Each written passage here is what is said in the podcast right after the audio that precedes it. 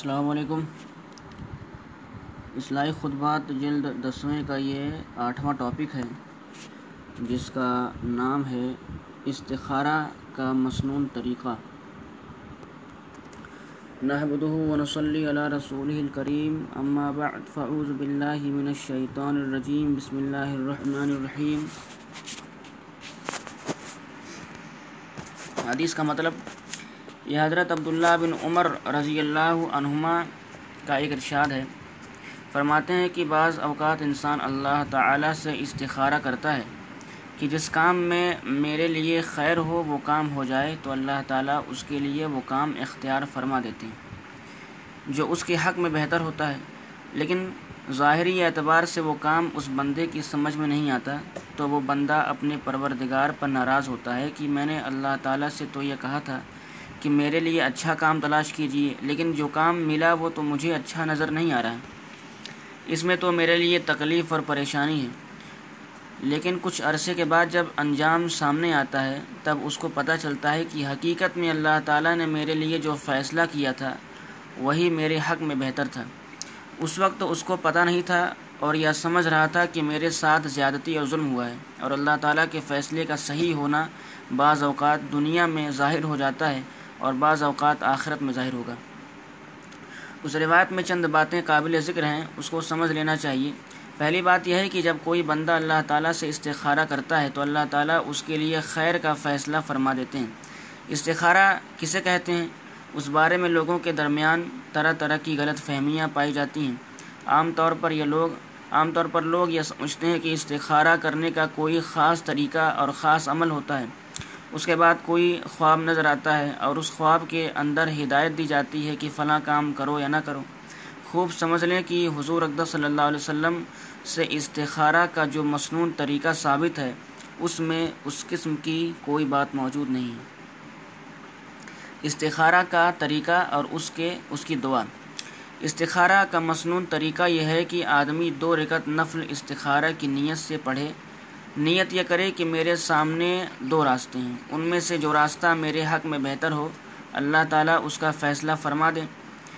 پھر دو رکت پڑھے اور نماز کے بعد استخارہ کی دو مس، وہ مصنون دعائیں، دعا پڑھے جو حضور اقدس صلی اللہ علیہ وسلم نے تلقین فرمائی ہے یہ بڑی عجیب دعا ہے۔ پیغمبر ہی یہ دعا مانگے، مانگ سکتا ہے اور کسی کے بس کی بات نہیں۔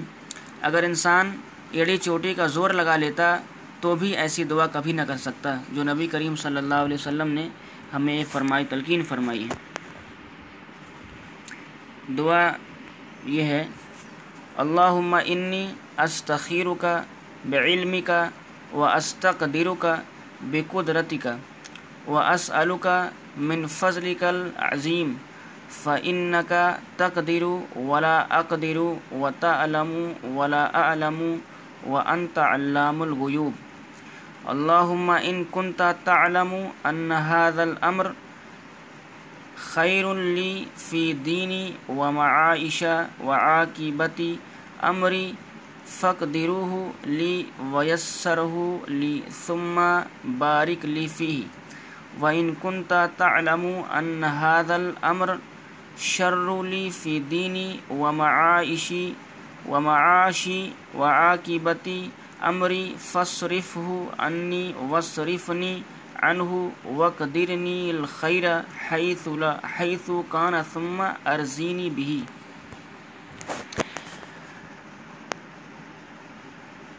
دعا کا ترجمہ، اے اللہ، میں آپ کے علم کا واسطہ دے کر آپ سے خیر طلب کرتا ہوں اور آپ کی قدرت کا واسطہ دے کر میں اچھائی پر قدرت طلب کرتا ہوں۔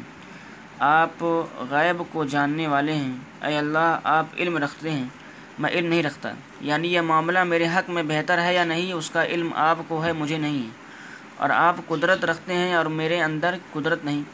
یا اللہ، اگر آپ کے علم میں ہے کہ یہ معاملہ اس موقع پر جو اس معاملے کا تصور دل میں لائے، جس کے لیے استخارہ کر رہا ہے، میرے حق میں بہتر ہے، میرے دین کے لیے بھی بہتر ہے، میرے معاش یعنی فائننشیل کنڈیشن اور دنیا کے اعتبار سے بھی بہتر ہے اور انجام کار کے اعتبار سے بھی بہتر ہے، تو اس کو میرے لیے مقدر فرما دیجیے اور اس کو میرے لیے آسان فرما دیجیے اور اس میں میرے لیے برکت پیدا فرما دیجیے اور اگر آپ کے علم میں یہ بات ہے کہ یہ معاملہ میرے حق میں برا ہے، میرے دین کے حق میں برا ہے اور میرے دنیا اور معاش کے حق میں برا ہے یا میرے انجام کار کے اعتبار سے برا ہے تو اس کام کو مجھ سے پھیر دیجیے اور مجھے اس سے پھیر دیجیے اور میرے لیے خیر مقدر فرما دیجیے جہاں بھی ہو۔ یعنی اگر یہ معاملہ میرے لیے بہتر نہیں ہے تو اس کو تو تو چھوڑ دی، اس کو تو چھوڑ دیجیے اور اس کے بدلے جو کام میرے لیے بہتر ہو اس کو مقدر فرما دیجیے پھر مجھے اس پر راضی بھی کر دیجیے اور اس پر مطمئن بھی کر دیجیے دو رکت نفل پڑھنے کے بعد اللہ تعالیٰ سے دعا کر لی تو بس استخارہ ہو گیا استخارہ کا کوئی وقت مقرر نہیں۔ بعض لوگ یہ سمجھتے ہیں کہ استخارہ ہمیشہ رات کو سوتے وقت ہی کرنا چاہیے یا عشاء کی نماز کے بعد ہی کرنا چاہیے۔ ایسا کوئی ضروری نہیں ہے، بلکہ جب بھی موقع ملے اس وقت یہ استخارہ کر لے۔ نہ رات کے کوئی قید نہ رات کی کوئی قید ہے اور نہ دن کی کوئی قید ہے، نہ سونے کی کوئی قید ہے اور نہ جاگنے کی کوئی قید ہے۔ کبھی بھی کر سکتا ہے۔ خواب آنا ضروری نہیں بعض لوگ یہ سمجھتے ہیں کہ استخارہ کرنے کے بعد خواب آئے گا اور خواب کے ذریعے ہمیں بتایا جائے گا کہ یہ کام کر کرو یا نہ کرو۔ یاد رکھیے، خواب آنا کوئی ضروری نہیں ہے۔ کہ خواب میں کوئی بات ضرور بتائی جائے یا خواب میں کوئی اشارہ ضرور دیا جائے۔ بعض مرتبہ خواب میں آ جاتا ہے اور بعض مرتبہ خواب میں نہیں آتا۔ استخارہ کا نتیجہ، بعض حضرات کا کہنا ہے کہ استخارہ کرنے کے بعد خود انسان کے دل کا رجحان ایک طرف ہو جاتا ہے۔ بس جس طرف رجحان ہو جائے وہ کام کر لے اور بکثرت ایسا رجحان ہو جاتا ہے۔ لیکن بالفرض اگر کسی ایک طرف دل میں رجحان نہ نہ بھی ہو، بلکہ دل میں کشمکش موجود ہو، تو بھی استخارہ کا مقصد بھی بھی پھر بھی حاصل ہے۔ اس لیے کہ بندہ کے استخارہ کرنے کے بعد اللہ تعالیٰ وہی کرتے ہیں جو اس کے حق میں بہتر ہوتا ہے۔ اس کے بعد حالات ایسے پیدا ہو جاتے ہیں، پھر وہی ہوتا ہے جس میں بندے کے لیے خیر ہوتی ہے۔ اور اس کو پہلے سے پتہ بھی نہیں ہوتا۔ بعض اوقات انسان ایک راستے کو بہت اچھا سمجھ رہا ہوتا ہے، لیکن اچانک رکاوٹیں پیدا ہو جاتی ہیں اور اللہ تعالیٰ اس کو اس بندے سے پھیر دیتے ہیں۔ لہٰذا اللہ تعالیٰ استخارہ کے بعد اسباب ایسے پیدا فرما دیتے ہیں کہ پھر وہی ہوتا ہے جس میں بندے کے لیے خیر ہوتی ہے۔ اب خیر کس میں ہے، انسان کو پتہ نہیں ہوتا، لیکن اللہ تعالیٰ کا، اللہ تعالیٰ فیصلہ فرما دیتے ہیں۔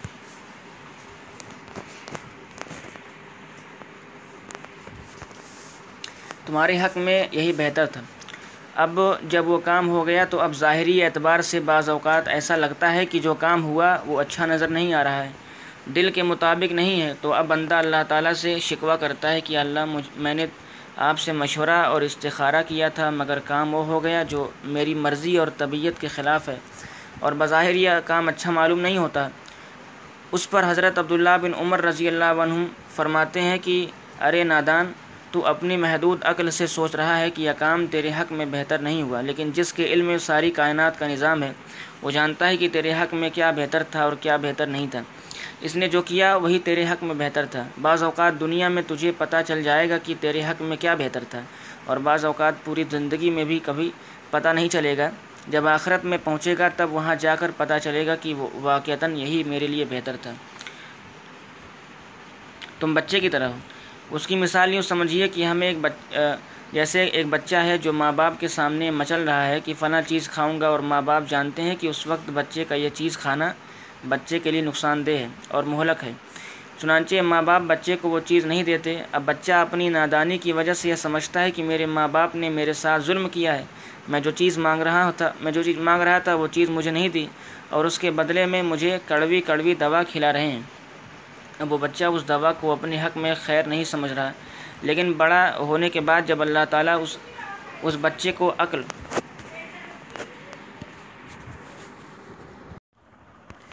اور فہم عطا فرمائیں گے۔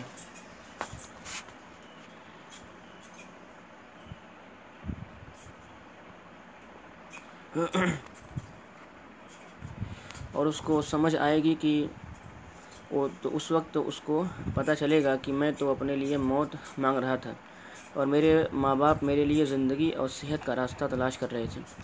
اللہ تعالیٰ تو اپنے بندوں پر ماں باپ سے زیادہ مہربان ہے، اس لیے اللہ تعالیٰ وہ راستہ اختیار فرماتے ہیں جو انجام کار بند کر کے بہتر ہو انجام کار بندے کے لیے بہتر ہو۔ اب بعض اوقات اس کا بہتر ہونا دنیا میں پتہ چل جاتا ہے اور بعض اوقات دنیا میں پتہ نہیں چلتا۔ حضرت موسیٰ علیہ السلام کا ایک واقعہ۔ میرے شیخ حضرت ڈاکٹر عبدالحی صاحب رحمۃ اللہ علیہ نے ایک مرتبہ ایک واقعہ سنایا۔ واقعہ میں میں نے انہی سے سنا ہے۔ کہیں کتاب میں نظر نہیں آیا لیکن کتابوں میں کسی جگہ ضرور منقول ہوگا۔ وہ یہ ہے کہ جب موسیٰ علیہ السلام سے ہم کلام ہونے کے لیے کوہ طور پر جب موسیٰ علیہ السلام اللہ تعالیٰ سے ہم کلام ہونے کے لیے کوہ طور پر تشریف لے جا رہے تھے تو راستے میں ایک شخص نے حضرت موسیٰ علیہ السلام سے کہا کہ حضرت، آپ اللہ تعالیٰ سے ہم کلام ہونے کے لیے تشریف لے جا رہے ہیں۔ آپ کو اللہ تعالیٰ سے ہم کلامی کا شرف حاصل ہو گیا، ہوگا اور اپنی خواہشات، اپنی تمنائیں اور اپنی آرزو اللہ تعالیٰ کے سامنے پیش کرنے کا اس سے زیادہ اچھا موقع اور کیا ہو سکتا ہے؟ اس لیے جب آپ وہاں پہنچیں تو میرے حق میں بھی دعا کر دیجیے گا، کیونکہ میری زندگی میں مصیبتیں بہت ہیں اور میرے اوپر تکلیفوں کا ایک پہاڑ ٹوٹا ہوا ہے۔ فقر و فاقہ کا عالم ہے اور طرح طرح کی پریشانیوں میں گرفتار ہوں۔ میرے لیے اللہ تعالیٰ سے یہ دعا کیجیے گا کہ اللہ تعالیٰ مجھے راحت اور عافیت عطا فرما دے۔ حضرت موسیٰ علیہ السلام نے وہ، نے وعدہ کر لیا کہ اچھی بات ہے، میں تمہارے لیے دعا کروں گا۔ جاؤ ہم نے اس کو زیادہ دے دی۔ جب جب کوہ طور پر پہنچے تو اللہ تعالیٰ سے ہم کلامی ہم کلام ہوئے۔ ہم کلامی کے بعد آپ کو وہ شخص یاد آیا جس نے دعا کے لیے کہا تھا۔ آپ نے دعا کی، یا اللہ آپ کا ایک بندہ ہے جو فلاں جگہ رہتا ہے، اس کا یہ نام ہے۔ اس نے مجھ سے کہا تھا کہ جب میں آپ کے سامنے حاضر ہوں تو اس کی پریشانی پیش کر دوں۔ یا اللہ وہ بھی آپ کا بندہ ہے، آپ اپنی رحمت سے اس کو راحت عطا فرما دیجیے تاکہ وہ آرام اور عافیت میں آ جائے اور اس کی مصیبتیں دور ہو جائیں۔ اور اس کو بھی اپنی نعمتیں عطا فرما دے اللہ تعالیٰ نے پوچھا کہ موسا اس کو تھوڑی نعمت دوں یا زیادہ دوں؟ حضرت موسیٰ علیہ السلام نے سوچا کہ جب اللہ تعالیٰ سے مانگ رہا ہے تو تھوڑی کیوں مانگے؟ اس لیے انہوں نے اللہ تعالیٰ سے فرمایا کہ اللہ جب نعمتیں دینی ہیں تو زیادہ ہی دے دیجیے۔ اللہ تعالیٰ نے فرمایا کہ جاؤ، ہم نے اس کو زیادہ دے دی۔ حضرت موسیٰ علیہ السلام مطمئن ہوئے۔ اس کے بعد کوہ طور پر چلنے جتنے دن قیام کرنا تھا، قیام کیے۔ ساری دنیا بھی تھوڑی ہے۔ جب کوہ طور سے واپس تشریف لائے، جانے، لے جانے لگے تو خیال آیا کہ جا کر ذرا اس بندے کا حال دیکھوں کہ وہ کس حال میں ہے، کیونکہ اللہ تعالیٰ نے اس کی حق میں دعا قبول فرمائی تھی۔ چنانچہ اس کے گھر جا کر دروازے پر دستک دی تو ایک دوسرا شخص باہر نکلا۔ آپ نے فرمایا کہ مجھے فلاں شخص سے ملاقات کرنی ہے۔ اس نے کہا کہ اس کا تو کافی عرصے ہوا انتقال ہو چکا ہے۔ آپ نے پوچھا کہ کب انتقال ہوا؟ اس نے کہا کہ فلاں دن اور فلاں وقت انتقال ہوا۔ حضرت موسیٰ علیہ السلام نے اندازہ لگایا کہ جس وقت میں نے اس کے حق میں دعا کی تھی، اس کی تھوڑی دیر بعد ہی اس کا انتقال ہو گیا۔ اب موسیٰ علیہ السلام بہت پریشان ہوئے اور اللہ تعالیٰ سے عرض کیا کہ اللہ، یہ بات میری سمجھ میں نہیں آئی۔ میں نے اس کے لیے عافیت اور راحت مانگی تھی اور نعمت مانگی تھی، مگر آپ نے اس کو زندگی سے ختم کر دیا۔ اللہ تعالیٰ نے فرمایا کہ ہم نے تم سے پوچھا تھا کہ تھوڑی نعمت دیں یا زیادہ دیں؟ تم نے کہا تھا کہ زیادہ دیں۔ اگر ہم ساری دنیا بھر، دنیا بھی، اگر ہم ساری دنیا بھی اٹھا کر دے دیتے تب بھی تھوڑی ہی ہوتی۔ اور اب ہم نے اس کو آخرت اور جنت کی جو نعمتیں دی ہیں، اس پر واقعی یہ بات صادق آتی ہے کہ وہ زیادہ نعمتیں ہیں۔ دنیا کے اندر زیادہ نعمتیں اس کو مل ہی نہیں سکتی، لہٰذا ہم نے اس کو آخرت کا نعمت، آخرت کی نعمت عطا فرما دی۔ یہ انسان کس طرح اپنی محدود عقل سے اللہ تعالیٰ کے فیصلوں کا ادراک کر سکتا ہے؟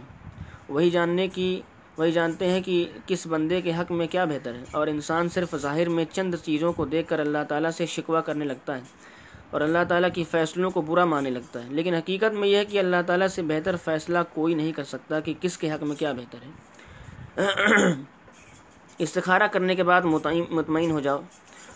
اسی وجہ سے اس حدیث میں حضرت عبداللہ بن عمر رضی اللہ عنہما فرما رہے ہیں کہ جب تم کسی کام کا استخارہ کرو، کر چلو تو اس کے بعد اس پر مطمئن ہو جاؤ کہ اب اللہ تعالیٰ جو بھی فیصلہ فرمائیں گے وہ خیر ہی کا فیصلہ فرمائیں گے۔ چاہے وہ فیصلہ ظاہری نظر میں تمہارے تمہیں اچھا نظر آ رہا ہو، لیکن انجام کے اعتبار سے وہی بہتر ہو۔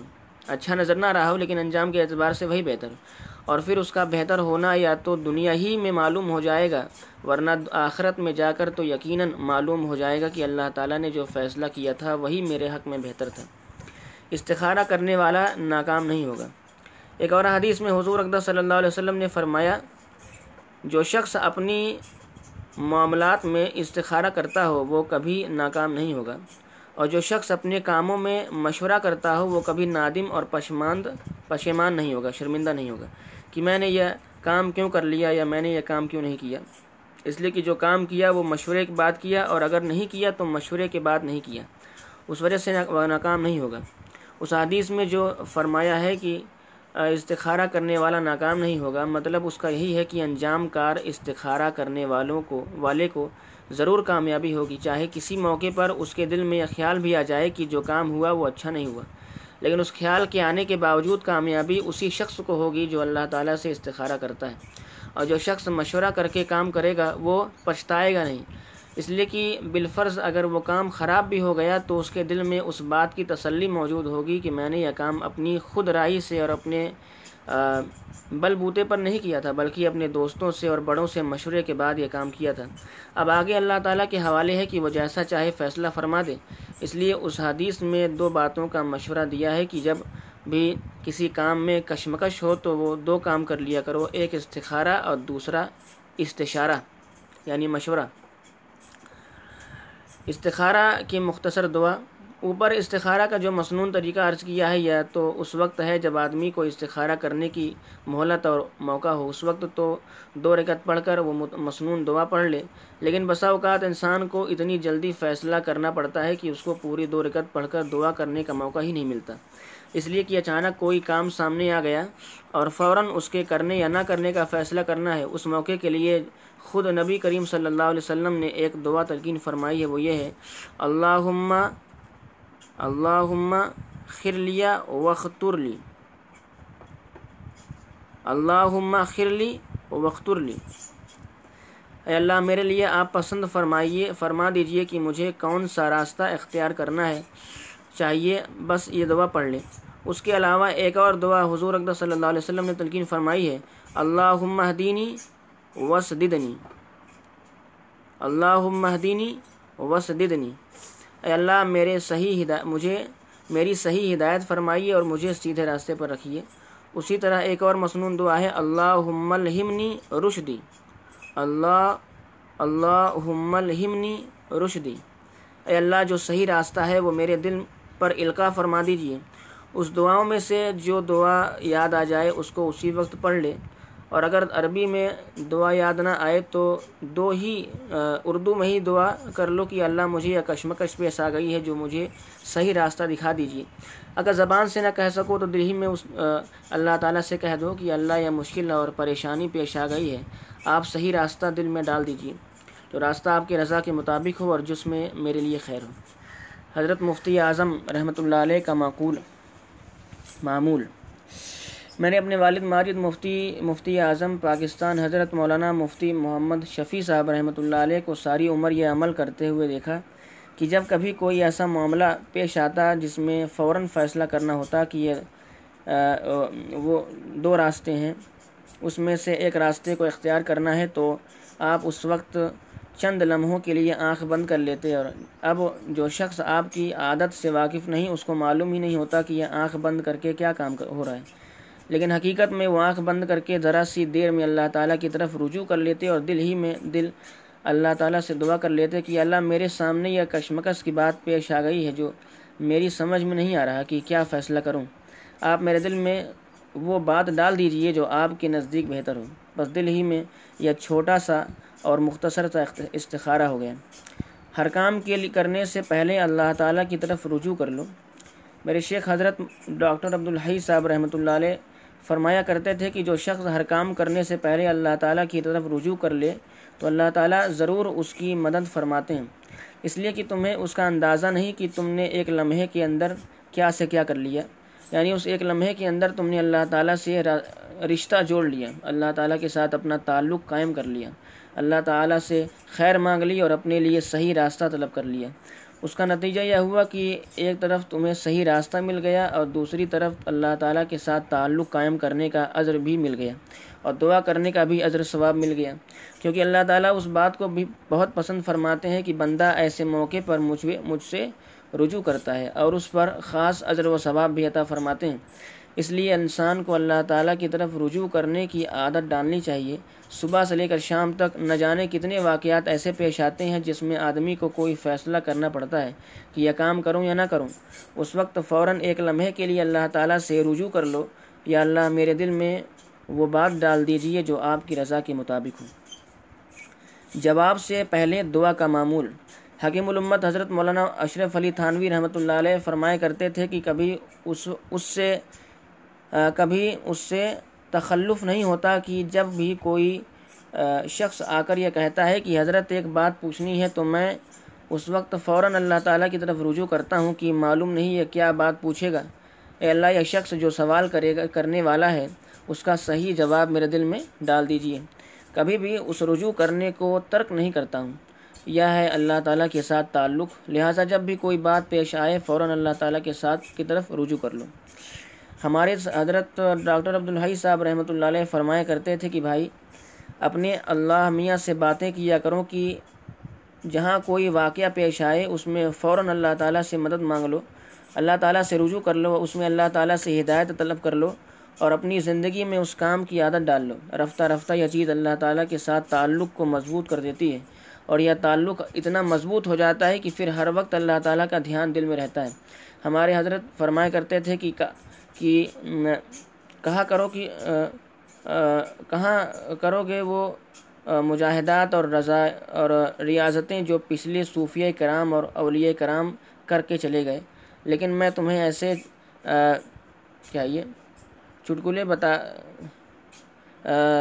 بتا دیتا ہوں کہ اگر تم اس پر عمل کر لو گے تو انشاءاللہ جو مقصود اصلی ہے اللہ تعالیٰ کے ساتھ تعلق قائم ہو جاتا ہے۔ وہ انشاءاللہ اللہ اسی طرف، اسی طرح حاصل ہو جائے گا۔ اللہ تعالیٰ ہم سب کو اس باتوں پر عمل کرنے کی توفیق عطا فرمائے۔ آمین۔ و آخر الدعوانا ان الحمد للہ رب العالمین۔